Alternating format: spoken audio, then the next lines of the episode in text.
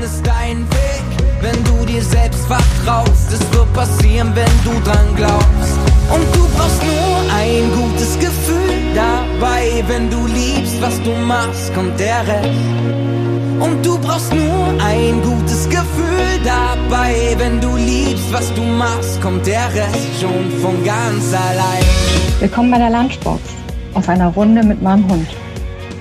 Ich bin Nina, Mitgründerin von Digital School Story. Und während unseres Spaziergangs befüllen wir deine Lunchbox mit frischen Ideen, knackigen Tipps oder auch würzigen Impulsen. Viele kleine Puzzleteile machen Digital Story zu dem, was wir wirklich sind. Die bilden echt unsere DNA. Aber unser Puzzle hat noch ziemlich viele Lücken. Und jeder meiner Gesprächspartner oder Gesprächspartnerinnen ist eines dieser Teilchen, die eben noch fehlen um tatsächlich hinterher ein Bild zu kriegen. Und so wachsen wir, lernen, entwickeln und gestalten gemeinsam. Und das macht unglaublich viel Spaß. Da ist sie. Hallo Silke. Hallo Nina, ich grüße dich. Ja, ich freue mich, dass du heute zu Gast bist in der Lunchbox und wir Möglichkeiten haben, äh, tatsächlich mal dein Buch zu beleuchten, dich zu beleuchten und auch zu gucken, was wir dann eigentlich auch gemeinsam bewegen können auf dieser wichtigen Mission, äh, die du da auch angestoßen hast und auf der wir uns auch befinden. Und ähm, vielleicht möchtest du auch noch mal ein paar Worte mit zu dir sagen. Silke Müller äh, und äh, viele kennen dich über Waldschule Hatten vielleicht, aber mhm. natürlich ganz stark über dein neues Buch, das du auch rausgebracht hast, nämlich äh, Wir verlieren unsere Kinder. Genau. Ähm, mit welchen drei persönlichen Hashtags würdest du dich denn am besten beschreiben? das ist gut. Also in erster Linie mit dem Hashtag humorvoll. ähm, äh, der zweite Hashtag ist aber sicherlich auch äh, nachdenklich. Und der dritte Hashtag ist zuhören an der Stelle. Mhm. Äh, wie wichtig ist denn gerade das Thema Zuhören, auch mit Blick auf dein Buch? Absolut wichtig. Und du hast es ja angesprochen und auch, dass wir eine gemeinsame Mission haben und gemeinsam reist es sich ja immer etwas besser und fröhlicher.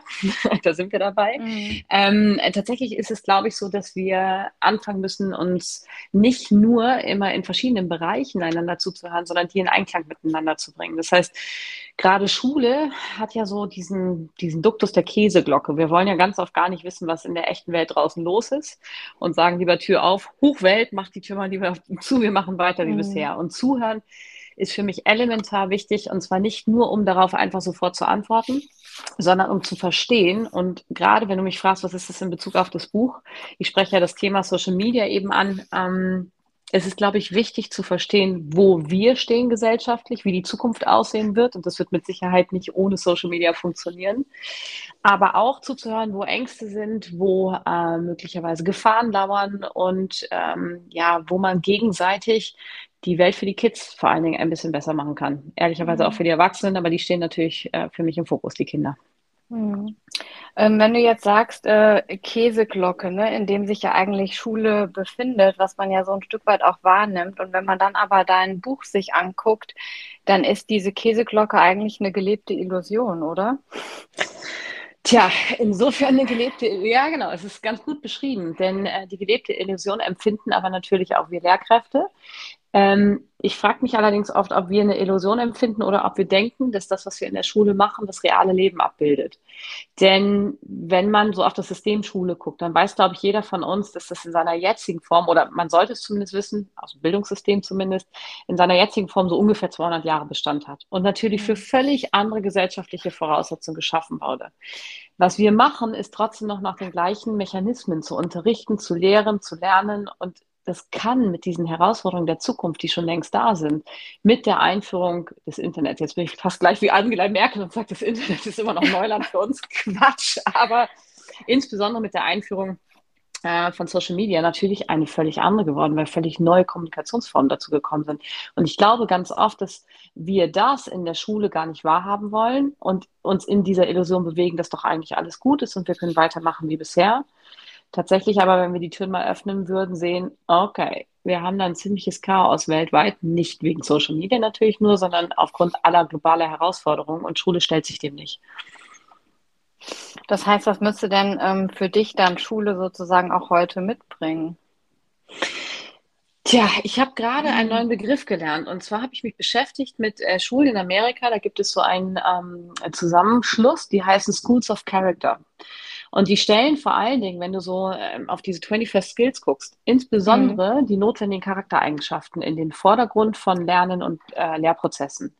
Und ich glaube, dass wir in der Schule viel, viel mehr ähm, eingehen müssen auf, welche Skills tatsächlich brauchen die Kids für die Zukunft. Sprich, da sind wir ganz schnell bei den 4K. Wir sind mhm. ganz schnell, übrigens auch, wenn wir wieder an Social Media, an ein Buch denken, natürlich beim kritischen Hinterfragen. Wir brauchen nur weiterdenken, mhm. Fake News, Deepfake und so weiter, ne? Und was da alles so gesagt wird. Mhm. Wir sind aber auch natürlich bei Kollaboration, bei Kreativität und da kommt ja die Digital School Story dann ziemlich schnell ins Spiel.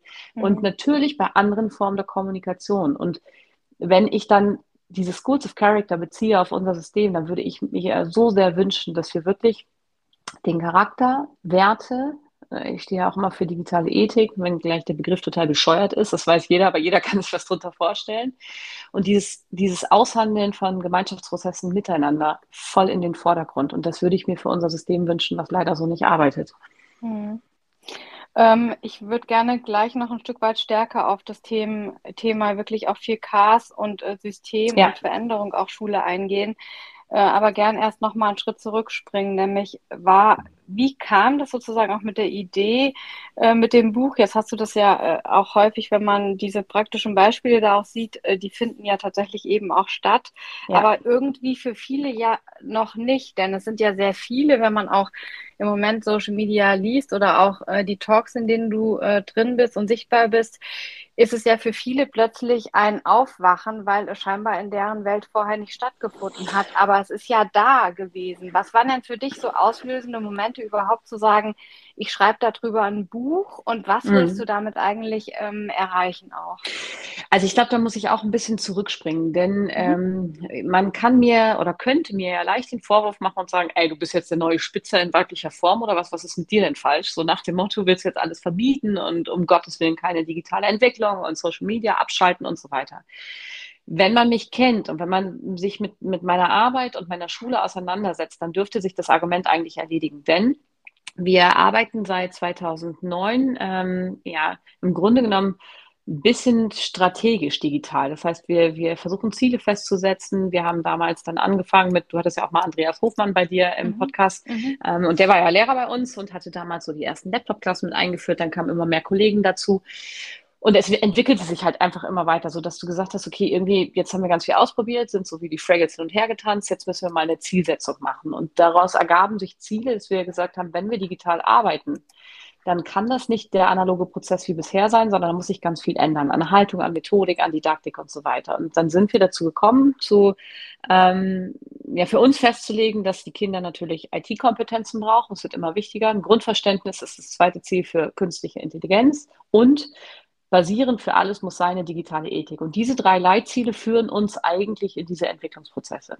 Mhm. Das machen wir. Die Kinder arbeiten mit Endgeräten. Wir versuchen immer wieder neue Programme auszuprobieren. Wir äh, arbeiten mit verschiedenen Initiativen zusammen. Und ähm, ich glaube, das ist total wichtig zum einen. Zum anderen ist es so, dass ich ja vom Niedersächsischen Wirtschaftsministerium 21 als äh, erste Digitalbotschafterin Niedersachsens ausgezeichnet wurde. Mhm. Und zwar deswegen vom Wirtschaftsministerium, weil ich seinerzeit mit unserem Staatssekretär für Digitalisierung Stefan Muhle ganz eng verbunden zusammengearbeitet habe, weil wir der Meinung und der gleichen Überzeugung sind, dass alle Bereiche unserer Gesellschaft gegenseitig ja, zuhören müssen, da haben wir es mhm. wieder, miteinander arbeiten mhm. müssen und sich gegenseitig helfen müssen bei diesen enormen ja, fast globalen Herausforderungen, die wir vor der Brust haben. So. Und im Zuge dessen ähm, ist mir immer wieder aufgefallen, möglicherweise auch, weil ich, was weiß ich, immer so eine, so eine werteorientierte Erziehung erfahren habe, aber auch werteorientiert irgendwie in meinem Leben immer unterwegs bin, so auf der, Antwort, auf der Suche nach Antworten, warum Menschen eigentlich manchmal so komisch miteinander umgehen, kam natürlich dann auch immer wieder der Gedanke, okay, wir müssen dahin, wo die Kinder sind. Und die sind halt im Netz und die sind in sozialen Netzwerken. Und seit 2016, 17 bin ich schon mit diesem Thema relativ öffentlich unterwegs. Über das Forum Bildung Digitalisierung, über die Bitkom und so weiter. Habe immer mal Vorträge gehalten und irgendwann jetzt komme ich so langsam zum Punkt, gab es einen Artikel über mich in der Frankfurter Allgemeinen Zeitung. Und äh, der hieß die streitbare Direktorin. Ich finde mich gar nicht so streitbar. Also mein Mann würde das wahrscheinlich sofort bestätigen. ich finde das gar nicht. Es ging aber unter anderem auch um äh, das Thema meiner Arbeit. Und darauf rief mich dann der, mein jetziger Agent der Schriftstelleragentur an und sagte, Mensch, Frau Müller, ich meine, das ist gesellschaftlich an der Zeit, Sie sollten über dieses Thema ein Buch schreiben. Und ich habe natürlich auch erstmal gesagt, okay, äh, okay, ich muss drüber nachdenken, und wie schreibt man denn ein Buch? so, ich habe ja, ich bin ja sozusagen so Greenhorn auch in dem Bereich. Und interessanterweise äh, bin ich dann in den Prozess eingestiegen. Viele deutsche Verlage ähm, haben äh, zugeschlagen auf das Buch und Drömer am Ende hat dann den Zuschlag bekommen äh, auch seitens des Agenten. Das sind so Verhandlungsprozesse. Mhm. Und dann ging es in den Schreibprozess, womit, und das kann ich dir ehrlicherweise sagen, mir eine große Last genommen wurde, weil ich dachte, okay, meine ganzen Erfahrungen aus den letzten Jahren, meine Sorge, die ich habe, meine Feststellungen, die ich mache, kann ich vielleicht tatsächlich endlich mal strukturieren und in einem auch für mich Denkprozess auf den Punkt bringen. Und ähm, das ist insofern für mich selber gelungen, als dass ich dachte, okay, alles das, was in meinem Kopf war, alle Sorgen, die ich habe, alle Gedanken, die ich habe, habe ich mal einfach runtergeschrieben. Dass das natürlich eine solche Resonanz mit sich bringt, damit habe ich ehrlicherweise nicht gerechnet. Mhm. Aber es ist einfach äh, tatsächlich ja auch wirklich eine ganz eigene Welt, denn tatsächlich Schule steht ja so für sich, so wie ein abgeschlossener Raum. Ja. Und ich finde gerade das total spannend, was du eben auch gesagt hast, äh, wie du mit Stefan Muhle das äh, zusammen gemacht hast, nämlich, dass man eben die Prozesse oder auch die einzelnen Akteure ja. ähm, oder Themenfelder nicht mehr alleine sehen kann. Und das ist so eines der großen Themen, was uns bei Digital School Story ja auch beschäftigt, nämlich Bildung ist eigentlich ähm, das Zahnrädchen, das tatsächlich äh, die Dinge verändern kann. Wenn Bildung gut ist, das heißt, wenn Menschen da genau das erfahren und diese Kompetenzen auch ausbilden, die wir in der heutigen Welt eben auch brauchen, dann können wir damit tatsächlich eben auch Gesellschaft verändern. Wir können ähm, ja Ökonomie ein Stück weit mit verändern. Wir können Transformationsprozesse leichter anschieben, weil wir eben weg von diesem immer permanenten Konsumieren kommen. Und das ist ja auch so ein Punkt, den du ja eben auch schon hast. Die Jugendlichen oder die Kinder, die du auch beschreibst in deinem Buch, die sind ja häufig wenig Akteure. Ja. Sondern die sind ja sozusagen eher als Konsumenten sehr, sehr stark unterwegs. Das heißt, eines der Aspekte, die du sozusagen auch mit anprangerst, dass man genau dieses kritische Denken braucht, dass man sozusagen anfängt, auch Mechanismen dahinter zu verstehen, das ist ein ganz, ganz wichtiger und wesentlicher Treiber, den wir auch bei Digital School Story haben, weil wir eben auch sagen, man muss Menschen in die Befähigung bringen, diese Dinge zu verstehen. Ja. Und über dieses Verständnis dann auch mit entscheiden zu können, wie bringe ich mich da ein und was möchte ich überhaupt in der Form? Ich würde an der Stelle sogar noch ein bisschen weitergehen und sagen, aus dem Verständnis muss auch irgendwie ein Bewusstsein erwachsen für mhm. das, welche, welche Macht und welche Kraft sozusagen wir mit Kommunikation an sich ja in der Hand haben. Das war ja schon immer so. Wenn du jemanden quasi äh, fertig machen möchtest, verbal, dann kann man das im mhm. Gespräch machen. So, die Kraft hat halt Kommunikation. Dass das aber nochmal deutlich potenziert wird, wenn jetzt tatsächlich über Social Media, über Kommunikationskanäle tatsächlich miteinander Kommunikation betrieben wird, die wo einem nicht bewusst ist, was man anderen Menschen damit antun kann. Und da sind wir ja bei so fast äh, ethischen Dilemmata, die man eigentlich mal durchdenken muss, im Sinne von, wie fühlt sich eigentlich jemand anders? Und, und das ist so gesellschaftlich nicht da. Und ich merke das gerade bei Vorträgen, die ich mache, immer wenn ich dann natürlich auch Beispiele zeige oder sage, was eigentlich möglich ist, dass mich mit großen Augen angeguckt wird und die insbesondere natürlich auch Eltern sagen, oha, das haben wir nicht gewusst. Und ich glaube, das ist so das, was du ansprichst, genau das Entscheidende. Wir, sind, wir konsumieren halt, wir gucken uns Sachen an, dann kommen wir in diese Mut-Algorithmen, wo uns irgendwelche Inhalte immer weiter schneller zum gleichen Thema angezeigt werden, mhm. checken überhaupt nicht, warum das so der Fall ist, mhm. weil wir am Ende eben nur völlig ungebildete und naive Konsumenten sind. Und wenn Kinder anfangen, selber zu produzieren, dann ist es oft eben auch so arglos, weil es so mega easy ist, techni technischerweise, technischerweise, um Gottes Willen, das Handy zu nehmen, auf die Kamera zu drücken und zu sagen, ich nehme hier jetzt mal was von mir auf und lade es hoch. Ohne mhm da sind wir wieder bei Bewusstsein, ohne zu wissen, was könnten die Folgen sein. Und die Problematik ist das eine, man weiß vielleicht, und die Kinder werden natürlich durch tolle medienpädagogische Konzepte geschult und, und es gibt super Initiativen, ich habe ja einige im Buch auch genannt, die ähm, versuchen, eine rechtliche Schulung zu machen und so. Und wenn du bei uns über den Schulhof läufst, dann wissen die Kinder das alles. Aber das, die Haltung dazu und das Gefühl und eben dieses Bewusstsein, das ist halt nicht da. Und da, das ist so mein großer Wunsch, dass sich da vielleicht was tut in erster Linie. Mhm. Ähm, de definitiv, das äh, brauchen wir tatsächlich auch, weil ähm, dieses Bewusstsein schaffen, wie funktioniert das denn auch oder warum wird mir denn genau auch dieser Inhalt angezeigt und anderen nicht? Also das geht ja genau da schon los. Wenn du häufig genau. auch mit Lehrkräften sprichst, äh, dann denken sie sozusagen, dass der Feed, den sie zum Beispiel sehen auf TikTok oder Instagram, genau der gleiche ist wie genau. bei jemand anderem.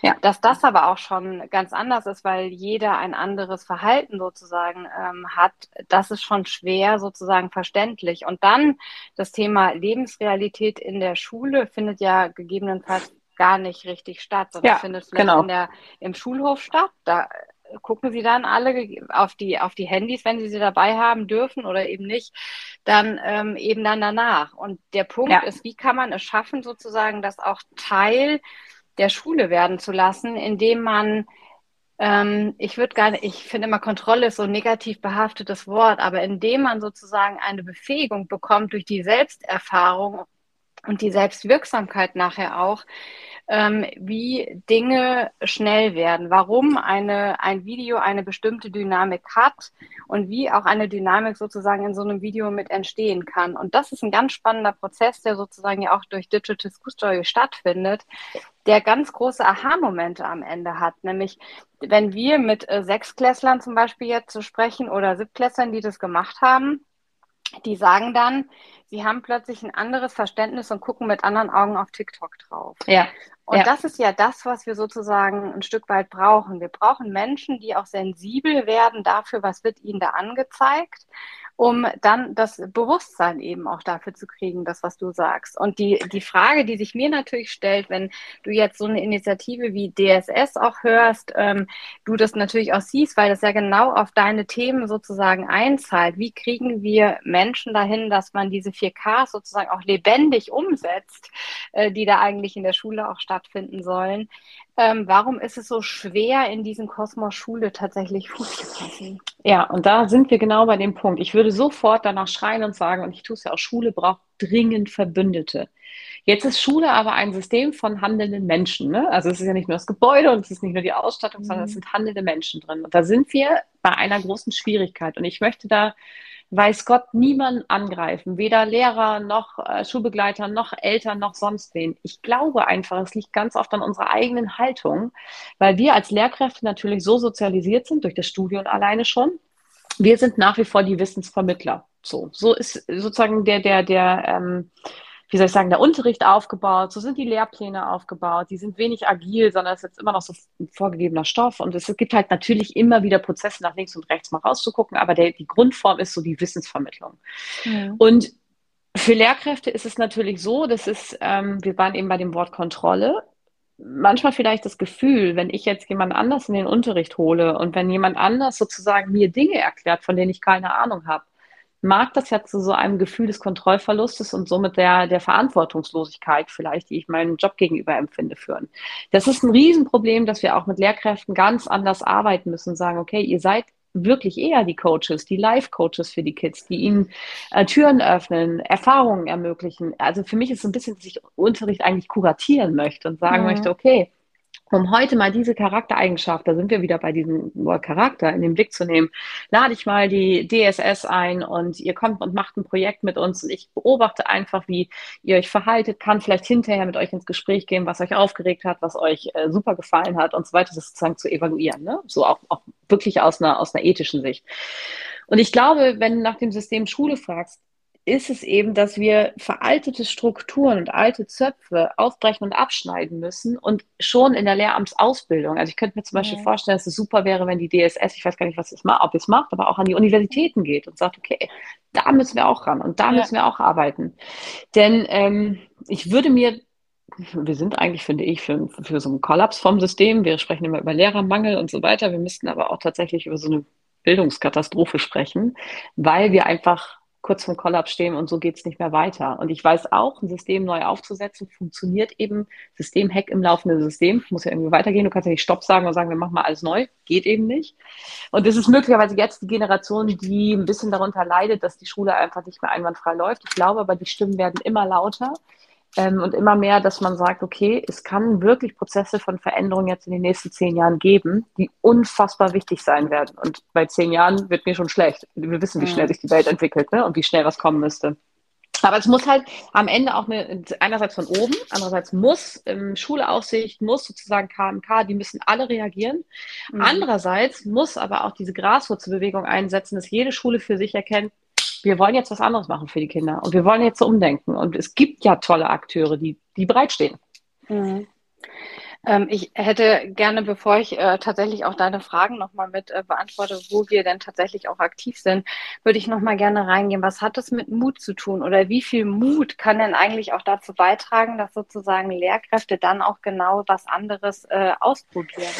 Viel. Also ich sag mal so, ich bin ja eigentlich das beste Beispiel. Jetzt haue ich drauf auf Social Media und sage auch zwischendurch mal auch hin und wieder mal TikTok abzuschalten, vielleicht gar nicht so schlimm.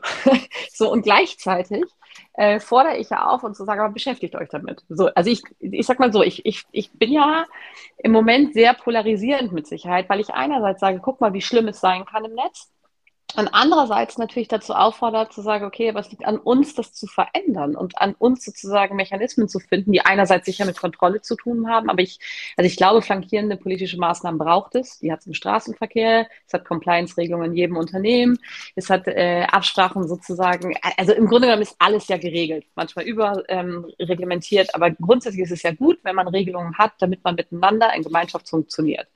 Gibt es im Netz halt nicht. Also irgendwas muss da kommen. Das ist meine, meine wirklich ureigenste Ansicht. Aber selbst wenn ich das Jugendschutzgesetz verändere und wenn ich Anhalte, Anreize gebe und wenn ich ähm, Gesetzgebung mache und flankierende Maßnahmen und was weiß ich, heißt es immer noch, der handelnde Mensch ist ja entscheidend.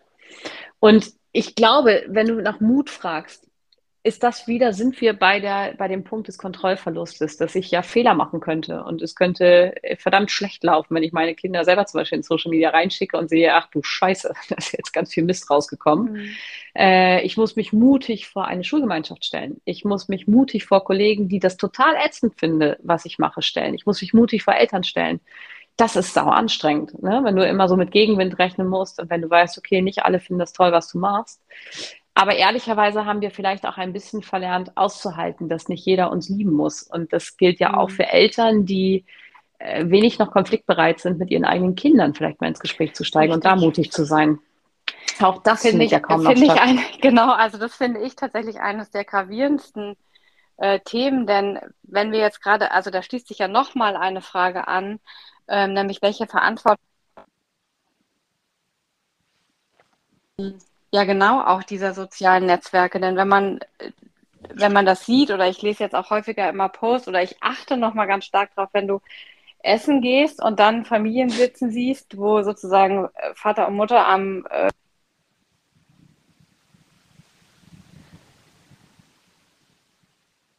Gerade ist die Verbindung irgendwie weg, Nina. Zu sagen, Hörst du mich jetzt wieder? Jetzt, ja. alles wunderbar.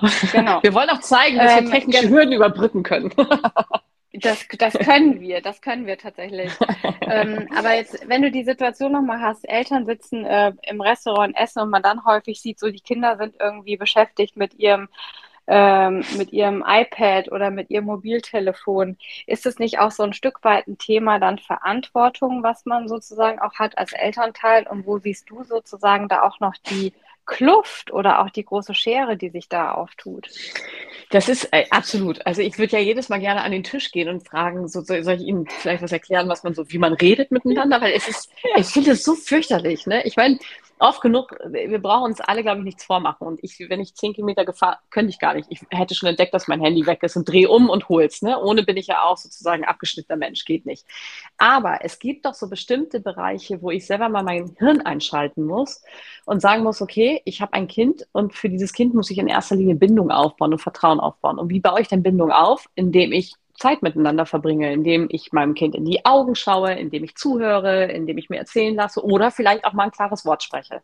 Und wenn du jetzt diese Situation ansprichst, das ist ja das Restaurant ist ja sozusagen einfach sinnbildlich für überall, wo es stattfindet. Auf dem Spielplatz, zu Hause auf dem Sofa, beim Fernseh gucken, immer so diese, ähm, was weiß ich, immer dieser Second Screen Gedanke dahinter. Keiner guckt mal einen Film zusammen und lacht über die gleichen Szenen, sondern man, der eine ist gerade am Handy, der andere macht das und der Film läuft nebenher dann sind wir natürlich beim Thema Verantwortung. Und ich kann Eltern nicht verstehen, weil wenn ich so an meine und sicher du an deine Jugend zurückdenke, dann war das möglich, miteinander am Tisch zu sitzen und eine Stunde auszuhalten, dass man miteinander sprechen muss. Mhm.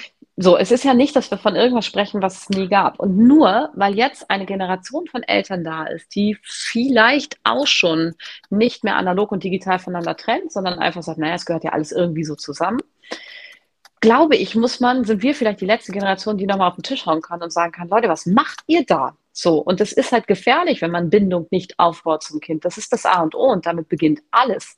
Damit beginnt Beziehungsarbeit, damit beginnt Verständnis, damit beginnt aber auch, sich mal auseinandersetzen zu können ähm, und tatsächlich in, in Diskurs steigen zu können. Beziehung und Bindung ist das der Anfang von allem.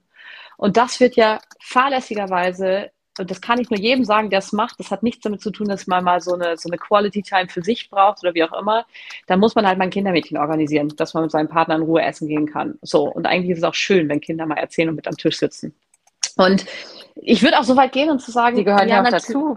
Ja, genau. Und ich würde so weit gehen, natürlich, wenn einem Kind dann irgendwann langweilig wird. Wir durften dann früher irgendwie draußen Pferd spielen auf der Wiese oder was, wenn wir im Urlaub waren. Kann oder ich mich auch noch dran erinnern. Genau, dann hat man halt mal was gemalt, was aber ja auch irgendwie Kreativität angefordert hat. Aber es gab den Moment des gemeinsamen Essens ohne Medien. Und da bin ich auch bei, tatsächlich, würde ich dann auch sagen, auch ohne Buch, auch ohne Stift, auch ohne Malen, einfach gemeinsam miteinander. Und das ja, ich kann es nicht verstehen und das klage ich und prangere ich auch wirklich an. Und jedem, der das hört, würde ich das auch gerne nochmal unterstreichen und sagen, nein, es gibt dafür keine Begründung, das zu tun. Gibt es einfach nicht. So, mhm. und das ist, ähm, tja, man hat ja immer Ausreden, warum das dann so sein muss, ne? Das Letzte, was ich ähm, gehört habe, ist, ich will ja die anderen Gäste nicht stören. Aha, wunderbar. Okay, ich wusste, das war mir jetzt auch neu, dass man äh, ja. mit, mit äh, Kindern, wenn man die dabei hat, die anderen Gäste tatsächlich stört. Ja. Das hat man ja eher, wenn die Kinder so ein bisschen mit am Flitzen sind. Ja. Ähm, und man dann eher mit mehreren sozusagen essen ist, weil ansonsten ja. würde meiner tatsächlich, der jetzt sechs ist, auch gar nicht auf die Idee kommen, da äh, groß wild rumzurennen. So, und ganz ehrlich, wenn ein Gast sich davon gestört fühlt, von Kindern, dann muss er sich möglicherweise ein Restaurant suchen, wo man sagt, da gibt es halt vielleicht keine Kinder. Es gibt ja für jeden die richtigen Angebote, so wie Adults Only Urlaub gibt es das ja auch in Restaurants mhm. oder ich muss eine Uhrzeit wählen, wo ich vielleicht dann nicht mehr auf die Kinder treffe. Aber ich finde, auf Kinder Rücksicht zu nehmen, ist das, was unsere Gesellschaft zu jedem Zeitpunkt machen muss, ob man selber Kinder hat oder nicht. So, das ist, also könnten wir stundenlang drüber sprechen. Ähm, äh, definitiv. Also das ist auch ein, ein weites Feld. Aber lass doch noch mal dahin gehen. Glaubst du denn auch, dass es ein Thema, also ein Thema ist, dass sozusagen den Eltern auch so ein Stück weit die Mündigkeit auch mit den sozialen Netzwerken und dieser Umgang fehlt? Ja, oder die Mündigkeit sozusagen gar nicht ähm, vielleicht von sich selber eingefordert wird. Also ich, ich sag mal so, ich habe ähm, vor kurzem war ich auf einem Panel in Kiel, da war der ähm, Chefarzt der Uniklinik mit dabei, der, der, der den Bereich der Kinderpsychiatrie leitet. Und der sagte eben schon, dass sie feststellen, dass sie eben deutlich mehr Kinder haben mit depressiven Strömungen, mit äh, wirklich äh, verkehrten Schönheitsidealen und so weiter, Essstörungen und so weiter und so fort. Und der sprach eben davon, dass man es nicht ableugnen kann, dass es einen Zusammenhang mit diesen toxischen Schönheitsidealen zum Teil auch im Netz gibt und so weiter und mhm. so fort. Ähm, und ich würde gerne noch ein Stück weitergehen, bevor ich da tatsächlich auf diese Mündigkeit komme. Und ich habe dann in diesem Atemzug gesagt, dass ich zum Beispiel es absolut sinnvoll fände, wenn man bei, zum Beispiel schon in den U-Untersuchungen Kinderärzte befähigt und fortbildet und sagt, bitte, ihr müsst aufklären, was, jetzt sind wir wieder beim Thema Bindungslosigkeit, also wenn du nur auf dein Handy guckst und keine Bindung aufbaust, hat das und das die Konsequenzen. Wenn du dein Kind zu lange am Bildschirm lässt oder zu lange im Netz und so weiter, denk dran, das hat das und das auf die Konsequenzen, die Konsequenzen auf möglicherweise psychologische pädagogische Entwicklung.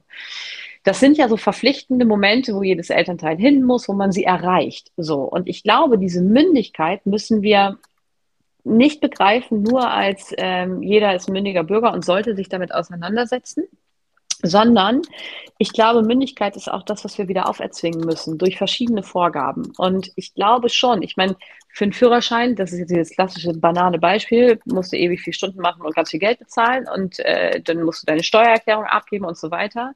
Was wäre denn, jetzt mal blöd gedacht, und ich weiß, dann kommen gleich wieder ganz viele kritische Stimmen, so, wo es um, um die Eigenbestimmung geht und so weiter. Aber was wäre eigentlich, wenn man dann sagt, okay, einmal im Jahr müssen Eltern verpflichtend einen Kurs zu Social Media ablegen, zum Beispiel bei euch, zum Beispiel bei der Gisa Stückmann, über die ich spreche, diese Rechtsaufklärung macht. Das könnte man ja alles definieren.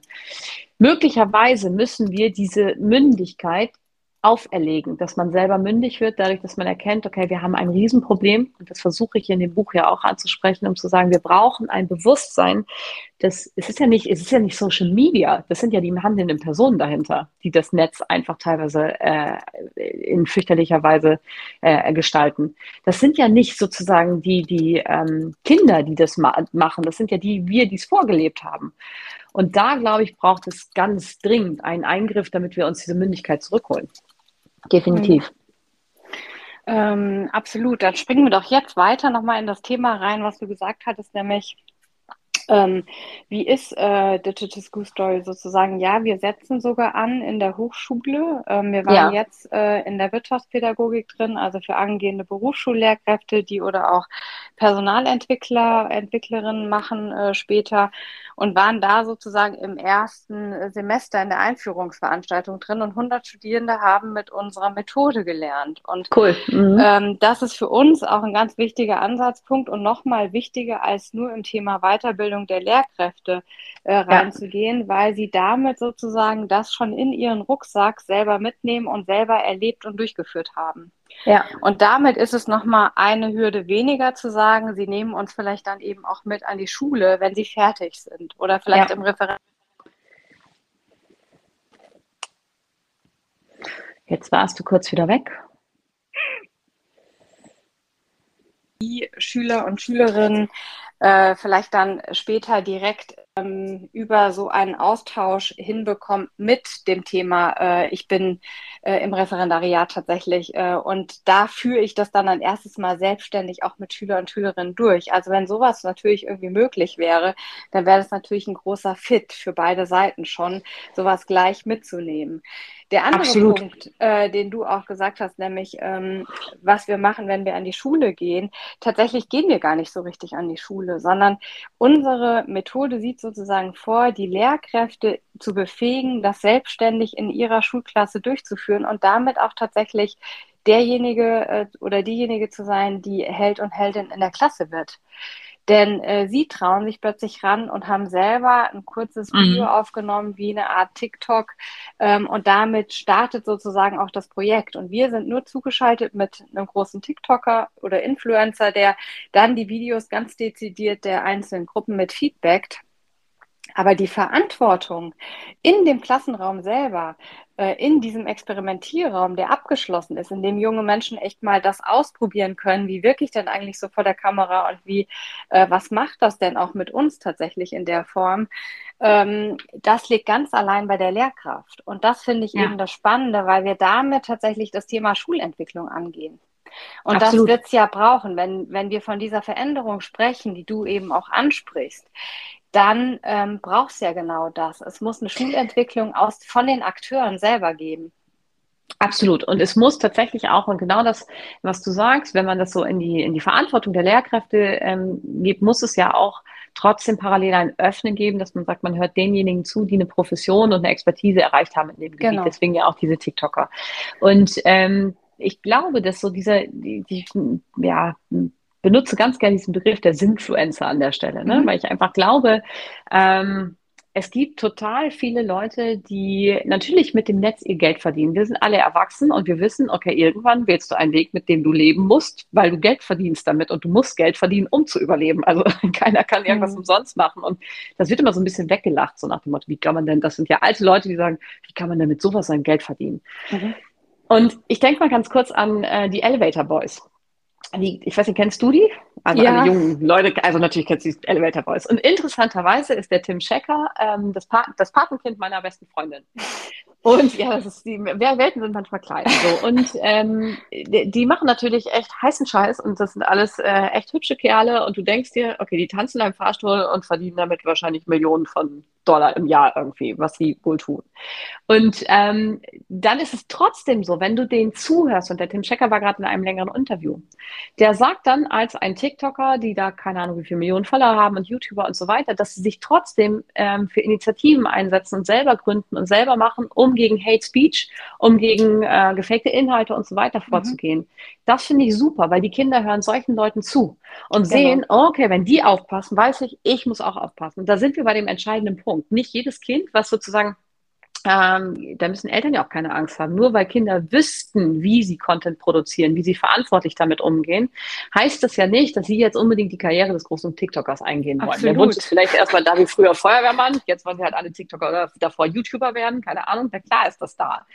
Aber das heißt ja nicht, dass sie es tun, sondern einfach, dass man sich mehr oder weniger ein bisschen auf die Verantwortung des Kindes verlassen kann für den Fall, dass sie denn doch mal ein Video absetzen möchten, dass sie genau wissen, wie was mhm. und worauf sie aufpassen müssen. Und das bringen wir in der Schule nicht bei. Und da hast du genau recht, weil das muss ja kommen. Nicht im Sinne von, ja, aber damit hypen, also ich weiß ja so, so Stimmen, die dann da sind, von Lehrkräften und Eltern, ja, aber jetzt hypen wir genau das, was auf der anderen Seite verteufelt wird. Mhm. Nee, eben nicht. Ne? Das ist ja so, nur weil das Auto früher erfunden wurde und genau. irgendwie, keine Ahnung, Kaiser Wilhelm auf das Pferd gesetzt hat, ist die Entwicklung trotzdem da. Und man ja. muss dann Regeln schaffen, um sich nicht gegenseitig in die Karre zu fahren und irgendwie miteinander zurechtzukommen. Ja. Und genau das Gleiche ist doch auch. Wir können ja uns winden, wie wir wollen. Und mit Sicherheit wird es dann irgendwann staatliche Regulierung geben und was weiß ich, alles gut. TikTok oder dann die nächste kommende Plattform, das wird ja da bleiben. Und Content Producer zu sein, wird auch da bleiben, in welchem mhm. Zusammenhang auch immer. Da geht es ja gar nicht um die Plattform, mhm. sondern es geht am Ende um das verantwortliche Umgehen damit. Und das, glaube ich, ist mega wichtig, das immer wieder zu sagen, dass einerseits wir erwachsenes Bewusstsein brauchen, wie dunkel die Welt da draußen sein kann. Mhm. Und dann aber auch gleichzeitig zu wissen, okay, es liegt auch an uns, diese Welt in den wirklich Hintergrund zu verdrängen und zu sagen, wir werden das ja nie auslöschen, schlimme Inhalte. Die Welt ist halt teilweise grausam und böse in jedem mhm. Bereich, sondern wirklich das, das Gute, der demokratische Gedanke, der befördernde Gedanke und der, der mitmenschliche Gedanke wieder mehr im Vordergrund ist. Und das, glaube ich, ist mega wichtig, dadurch wirklich das, was du gerade geschildert hast, hinzukriegen, so wie ihr es macht, einfach zu sagen, wir befähigen letztlich für Verantwortungsübernahme. Und das ist total wichtig. Genau, und eben auch mit den, mit den Akteuren, weil es gibt ganz viele Aha-Momente, die wir hören, natürlich von Lehrkräften, die plötzlich auch sagen, das habe ich mir überhaupt nicht, äh, das habe ich, damit habe ich nicht gerechnet, dass quasi ja. ein TikToker äh, so reflektiert und wertschätzendes ja. Feedback geben kann. Ja. Ähm, oder auch äh, Schüler und Schülerinnen hinterher sagen, äh, Mann, das war mein Jahreshighlight, was wir hier erlebt haben, weil ja. das vieles auch über das Thema Aufklärung in den richtigen, also in den richtigen Blick rutscht. Ja, ja. wenn die plötzlich hören, dass ähm, auch Videos bei TikTokern drei bis fünf Stunden dauern, bis eine Minute produziert ist, ja. dann ist das fraglich, ob ich das tatsächlich jeden Tag tun möchte und ob das meine, meine Befähigung ist tatsächlich. Ja, ja weil, weil man einfach erkennt, es ist sau anstrengend, das zu tun. Richtig, es ist eben ist... doch mehr als äh, Kaffee trinken vielleicht, was häufig immer noch kursiert oder äh, ich mache einfach mal und dann äh, reicht das am Ende schon. Ähm, das, ist, das ist ein ganz spannender Diskurs, der da eben auch auf beiden Seiten stattfindet und ähm, natürlich bedarf es auch eine, ähm, ein Hinterfragen und ein Sprechen mit ähm, Influencern oder TikTokern, die sozusagen bei uns auch im Team sind, die da tatsächlich dann Patenschaften sozusagen für eine Durchführung mit übernehmen. Ähm, denn es gibt überall schwarze Schafe, die haben wir aber unter Lehrern oder ja, eben, genau, die hast du überall. Die haben wir aber auch im Unternehmen, die haben wir in der Familie, die haben wir äh, im Freundeskreis. Also das gibt sozusagen überall. Also warum nicht auch da? Aber wenn wir sozusagen immer alles verteufeln und immer nur das Schwarze und das Schlechte sehen, dann können wir halt davon auch nicht weiter lernen und weiter wachsen. Und das ist ein ganz wichtiger Aspekt, nämlich die Veränderung sozusagen gemeinsam zu gestalten und nicht gestalten zu lassen durch das, was draußen sowieso passiert und wir nicht äh, aufhalten. Und, und da bist du bei so einem für mich total entscheidenden Punkt, weil ich glaube, dass wir diesen sogenannten und vielbeschworenen Generationenvertrag mal vollkommen anders wieder betrachten müssen. Ne? Denn einerseits ist es so, dass diese ältere Generation, also ich sag mal so mein Alter und dann aufwärts, alle so, ich bin ja bei Jahrgang 80 geboren und das, was dann sozusagen runtergeht. Dann bin ich noch älter. Ja, so, also, also wir reden von denen, die alle älter sind, mal so. ähm, die, glaube ich, oft dazu neigen, sich entweder mit der Thematik nicht auseinanderzusetzen oder sehr arrogant abzucanceln und zu sagen, mhm. ach komm, ne, was, pff, das, was da im Netz passiert und interessiert mich alles nicht. Und dann kommt noch der Satz, mein Kind nicht, so ungefähr. Mhm. Ähm, das finde ich fahrlässig, ne? Und ich finde das relativ arrogant von unserer Generation, das zu tun. Genau so müsste man aber sagen, dass ja eine Generation derer, die sich diese Welt, die, ich gehe jetzt mal von den guten, positiven Themen, mhm. was auch immer sie alles sind aus, ne? Äh, dass man sagt, okay, was können wir gegenseitig füreinander tun, um mehr Verständnis zu bewirken und um Kompetenzen ähm, aufzubauen und uns gemeinsam zu enablen, diese Welt zu gestalten. Und zwar in diesem mhm. moralischen Dilemma, in dem wir jetzt sind, was ja dazu führt, dass wir, was weiß ich, denke an politische ähm, Strömungen und demokratische Strömungen, die im Moment mhm. mir echt große Sorgen Total. machen. Ja. Nicht nur, dass wir auseinanderbrechen wie in jedem anderen europäischen Land im Moment auch, sondern dass wir keine Wahlbeteiligung mehr haben, dass wir keine Auseinandersetzung mit äh, politischen Parteien haben und dass sozusagen im Netz ganz viel Manipulation und nicht nur Meinungsbildung betrieben wird, weil wir halt nicht befähigt sind. Hören wir auf jeden Scheiß, der da verbreitet wird. Mhm. Gleichzeitig sagen die Kinder natürlich sehr deutlich, irgendwie so, die Politiker interessieren sich doch für nichts. Und dann gibt es Signale, wie das jetzt zum Beispiel durch die neuen Haushaltskonsolidierungen für diese Initiative Hate Aid, denen ja 600.000 mhm. Euro Fördergelder zugesagt wurden, die einfach gestrichen, gestrichen wurden. Werden. Denke ich mir, was ist das für ein politisches Signal? Was tut ihr denn und wie wenig Verständnis verdammt nochmal habt ihr für das, was da im Netz abläuft und wo Leute wirklich jetzt ähm, Hilfe brauchen, unterstützt werden müssen und so weiter. Das heißt, wir haben so ein so ein, wenn ich da wieder beim Generationenvertrag bin, eigentlich ehrlicherweise eine verdammte Pflicht, Verantwortung zu übernehmen. Und zwar in jedem einzelnen Bereich. Die Jungen für die Älteren, die Älteren ein Verständnis für die Jüngeren. Das ist eben nicht einfach nur so, ach, das ist ja alles nicht ernst zu nehmen, was sie da machen, sondern Content Creation und alles, was dazugehört, ist die Zukunft. Und vielleicht schließe ich diese, diese Geschichte einmal ab mit einem ganz kurzen Beispiel, was ich dazu habe. Ähm, jetzt kommt wieder hier, ich mache ich mach so Spoiler für die Leute, die ich kenne. Unter anderem ist in meinem Bekanntenkreis dann auch die ähm, Eltern von den Jungs, die die Firma Returnity gegründet haben. Die wirst du mhm. vielleicht nicht können, aber das ist ein Modebrand äh, für so Streetwear, äh, Man Streetwear und äh, die sind relativ groß geworden, die beiden. Es sind zwei ähm, Söhne, die hier aus meinem Heimatort kommen.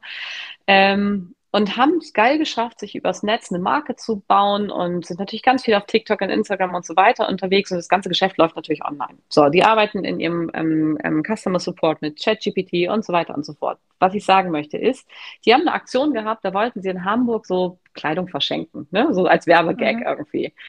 Das ganze Ding haben sie über TikTok ähm, äh, ja, mehr oder weniger ähm, angepriesen und das ist voll aus dem Ruder gelaufen. Ne? Da kamen dann irgendwie 2.000, 3.000 Leute plötzlich auf der Mönckebergstraße und die beiden Jungs, Tom und Lauren, hießen, heißen sie, haben dann gesagt, okay, scheiße, da kann keiner von uns rausgehen, das geht hier voll, das geht hier voll durch ein, äh, also es geht schief und mussten von sich aus die Polizei rufen, damit diese ganze Versammlung aufgelöst wird. So.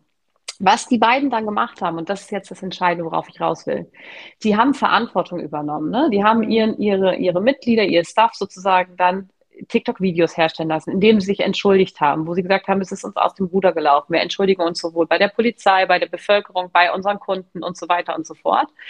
Und haben das über TikTok gemacht. Das heißt, sie haben einerseits ihr Geschäft über Social Media aufgebaut, von dem sie mittlerweile, glaube ich, ganz gut leben können oder zumindest immer investieren und sagen, wir wollen mehr und weiter. Arbeitsplätze geschaffen haben übrigens. Über 20 Arbeitsplätze. Junge Leute sind da in Lohn und Brot.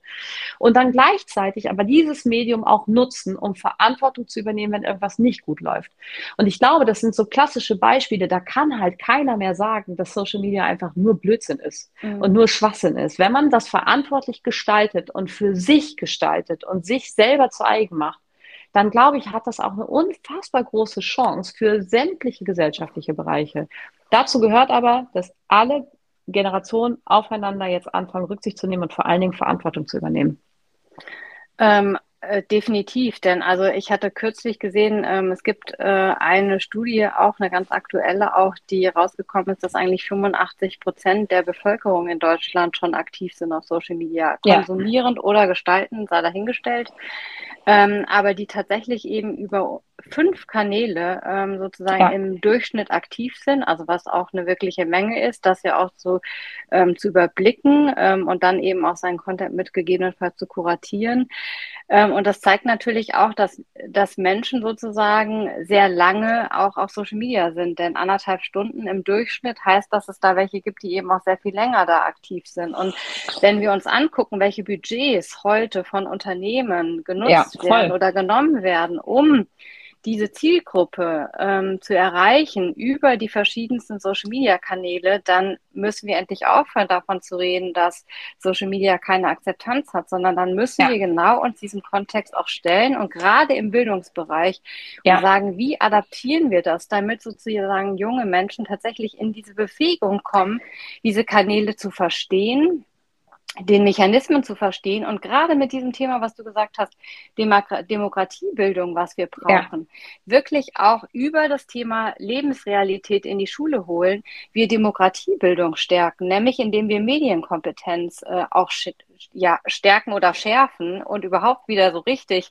äh, reinholen als äh, Agendapunkt, denn ohne das wird Demokratiebildung nicht möglich sein. Genau, und wenn du das, und ich bin dir sehr dankbar, dass du das äh, tatsächlich an der Stelle auch sagst, dass wenn du das schärfst, sind, glaube ich, viereinhalb Milliarden Menschen, die tagtäglich Social Media nutzen auf mhm. der Welt. Und äh, gerade diese Budgets, und äh, das ist unfassbar, was da sozusagen an Kohle reinläuft, aber auch an Entwicklung reinläuft. Und das ist ja auch wichtig. Und wenn wir jetzt und mit jetzt meine ich tatsächlich nicht jetzt in, in zwei, drei Jahren, sondern jetzt, jetzt nicht begreifen, dass Social Media das gestaltende Medium sein wird für alle Bereiche und mittlerweile schon ist, aber denken wir an ähm, künstliche Intelligenz und Absolut. die Möglichkeiten, die dadurch entstehen. Da haben wir keine Zeit zu sagen, wir stellen mal langsam um und wir machen mal einmal im Jahr ein Projekt mit unserer Klasse, also einmal im Jahr ein Projekt im Sinne von eine, zwei Stunden, ne? alle gehen mal in die Aula, mhm. hören sich was anderes, gehen wieder raus, mhm. die Bulimie lernen irgendwie.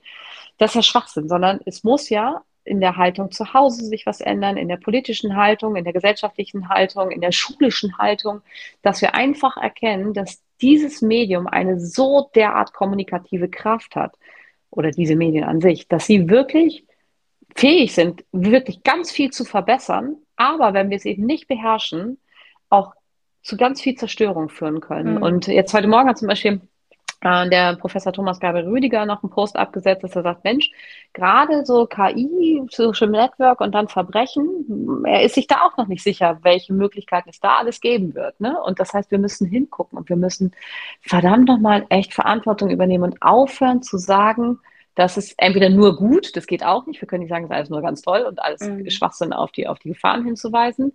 Wir können nicht nur verteufeln, aber ich glaube, das Ganze muss im Einklang stehen, zu sagen, wir haben ganz viele Gefahren, die wir beherrschen lernen müssen. Wir haben eine Riesenverantwortung, eine, eine generationsmäßige Verantwortung gegenseitig. Und wir haben nur einen Zeitpunkt, wann wir anfangen können, und das ist jetzt. Mhm. Das ist schon fast äh, ein super Schlusswort. Doch ähm, ich habe noch einen Punkt, den ich äh, mit aufgreifen würde. Ähm, einerseits, dass wir sozusagen auch ähm, dadurch, dass wir immer enger zusammenrücken. Ne? Also es geht ja auch darum, ressourcenschonend zu arbeiten. Ähm, das bedeutet natürlich auch im engsten Sinne, dass wir viel kooperativer werden ja. und partizipativer und äh, damit natürlich auch das Thema Kollaboration und Co-Kreation nach vorne treiben. Wenn wir das jetzt auch weiterdenken, und das ist ja eines äh, unserer großen Themen auch mit, wie kriegen wir das schon in die Schule, um das sozusagen auch im Nachgang, das, was sozusagen in Organisationen teils schon gelebt wird, auch dahin zu kriegen, um auch nachher äh, die Lücken äh, des angeblichen Fachkräftemangels. Aber de facto ist es ja so, dass einfach Menschen in Organisationen fehlen, auch wenn wir uns den auszubildenden ja. Markt angucken, dass wir tatsächlich auch einen besseren Match hinkriegen über ja. die Kompetenzen, die vermittelt werden in der Schule, hin zu denen, die man nachher in der Organisation braucht. Also ähm, wäre ein Wunsch, den ich jetzt hätte auch, dass wir sozusagen gemeinsam noch stärker an einem Strang ziehen, diese Dinge wirklich nach vorne zu bringen, denn ähm, auch da ist Co-Kreativität äh, gefordert, damit wir sozusagen die Wirksamkeit potenzieren können und äh, mehr gemeinsam erreichen können. Weißt du, genau, Nina, und das ist so schön, dass du es sagst, weil wir haben angefangen mit der gleichen Mission hier beim Podcast oder bei der Folge ja. und äh, ich glaube, das ist genau richtig, das zu sagen, dass wir diese Reise auch nur gemeinsam äh, wirklich zum Ziel bringen können, zu einem, einem wirklich, äh, zu einer schönen äh, zu einem schönen Ort, an dem wir mhm. reisen, wenn man so schön in der Reisesprache sagt. genau, und vor allen Dingen vielleicht eben auch wieder zu einem äh, lebenswerteren Ort, ja. in dem wir äh, auch die Gesellschaft wieder ein Stück weit dazu kriegen, miteinander mehr zu sprechen. Äh, denn ich glaube, dieses Kommunikationsdefizit, das im Moment herrscht und dieses Schwarz-Weiß-Denken ist natürlich eins, ja. was genau förderlich ist, ähm, Demokratie verhindernd äh, zu wirken im Moment. Ja, gef verhindernd, gefährden und so weiter. Ich glaube, Kommunikation ja. und Empathie ist das, was uns im Moment echt fehlt. Und da sollten wir gemeinsam an einen Strang ziehen, das zu verbessern. Jeder ja. kleine Schritt hilft dabei. Genau, ich ähm, eine bevor wir zwei, also zwei Fragen würde ich dir gerne noch stellen. Nämlich ja. einmal, wenn du jetzt mal zurückspringst in deine Schulzeit ganz weit zurück. Ich weiß, äh, was kommt denn dir als erstes in den Sinn, wenn du an Schule denkst? Ehrlicherweise Spaß. Also ich erinnere mich zumindest an meine Schul Schulzeit, in der ich echt viele tolle Erlebnisse hatten, hatte, die übrigens alle nichts mit Unterricht zu tun haben. Ne? Also an was ich mich erinnere, ist Schulleben. Und da sind wir bei so einem entscheidenden mhm. Punkt. Ne? Sollten wir alle mal drüber nachdenken, äh, wo wir Kinder wirklich erreichen. Und das ist nicht unbedingt in 45 mhm. Minuten und nicht in 90 Minuten, sondern in völlig anderen Projekten und mhm. äh, Aufgabenformen. Äh, sehr, sehr, sehr, sehr spannend. Und wenn du jetzt äh, dann in die Zukunft guckst, nämlich, was würdest du dir denn wünschen von Schule für morgen und für jetzt, äh, was stattfinden sollte? Türen und Fenster raus. Also tatsächlich im, natürlich im, im sinnbildlichen Sinne, sonst wird es kalt und alle beschweren sich ja immer über das Wetter und überhaupt und sowieso. Aber ähm, ich glaube, wir dürfen Schule nicht mehr als System, was innerhalb eines Gebäudes stattfindet, verstehen, sondern ähm, Schule muss sich verstehen als lernende Institution, die bereit ist, Gesellschaft mhm. einzuladen. Ähm, das bedeutet, ich brauche die Experten von außen. Das bedeutet, ich brauche möglicherweise helfende Hände, wie auch von Eltern, von Ehrenamtlichen und so weiter, was es ja durchaus gut äh, schon gibt und viele Initiativen. Aber ich brauche in erster Linie Lehrer, die ihr, ihr pädagogisches Herz und ihren pädagogischen Verstand nach außen öffnen und sagen, ich muss es nicht alleine schaffen, sondern es ist durchaus in Ordnung, wenn wir unseren Beruf ganz neu ordnen, ganz neu verstehen und eine neue Definition sozusagen des Lehramtsberufs schaffen. Dazu braucht es, und ich glaube, die KMK ist durchaus bereit, das mitzutragen und zu sagen, okay, probiert viel aus und macht es. Wir sehen ja, dass viele gute, tolle Sachen laufen. Ich glaube, es liegt an uns im Bildungssystem, wirklich diese Türen nicht von außen aufreißen zu lassen, sondern ja, eigentlich rauszustoßen und das von innen heraus. Äh, sehr schön und deswegen freue ich mich total, dass du uns eingeladen hast, dass wir auch äh, durch eure Tür treten dürfen. Ja, und bitte. Nicht mit äh, Digital School Story dann auch nach Hatten an die Waldschule kommen. Ihr habt ja, ihr habt ja dann gar keine Tür mehr, sondern ihr könnt ja schon durch die offene Tür kommen. Das ist total schön. Genau, Kraftanstrengung. Sehr gut. Äh, in diesem Sinne, ich danke dir ganz herzlich für das Gespräch. Wir werden das fortsetzen. Ähm, Hat mir viel Spaß finde, gemacht, Nina. Das war finde, super. Äh, das sind wir vielleicht unseren Hörerinnen dann auch schuldig, äh, dass wir Klar. sozusagen, wenn wir schon solche treibenden Kräfte sind, äh, ja. dass wir da auch immer wieder Updates reinpacken. Es hat mir tatsächlich genauso viel Spaß gemacht, scheinbar dann wie dir. Deswegen ja. Äh, vielen Dank nochmal und ich freue mich auf alles, was da kommt. Ich mich auch, Nina. Ganz toll. Danke. Tschüss. Bis dahin. Ciao. Da steckt etwas in dir, was wie ein Feuer brennt, das sich nicht löschen lässt, dich ausfüllt in jedem Moment. Du am Limit lebst, immer aufs Ganze gehst, oder dich am Wurzeln fühlst, wenn du nicht erste Reihe stehst. Du findest deinen Weg, wenn du dir selbst vertraust. Es wird passieren, wenn du dran glaubst. Und du brauchst nur ein gutes Gefühl dabei, wenn du liebst, was du machst, kommt der Rest. Und du brauchst nur ein gutes Gefühl dabei, wenn du liebst, was du machst, kommt der Rest schon von ganz allein. Das war die Lunchbox auf einer Runde mit meinem Hund. Viele kleine Puzzleteile machen Digital School Story zu dem, was wir sind. Sie bilden unsere DNA. Doch unser Puzzle hat noch ziemlich viele Lücken und jeder meiner Gesprächspartner oder Gesprächspartnerin ist eines dieser Teilchen, die noch fehlen, um tatsächlich hinterher ein Bild zu kriegen. Wenn du jemanden kennst, der zu unserem Podcast passt oder mit dem ich unbedingt sprechen sollte, dann schreib mir eine Mail an lunchbox at digitalschoolstory.de. Bis zum nächsten Mal.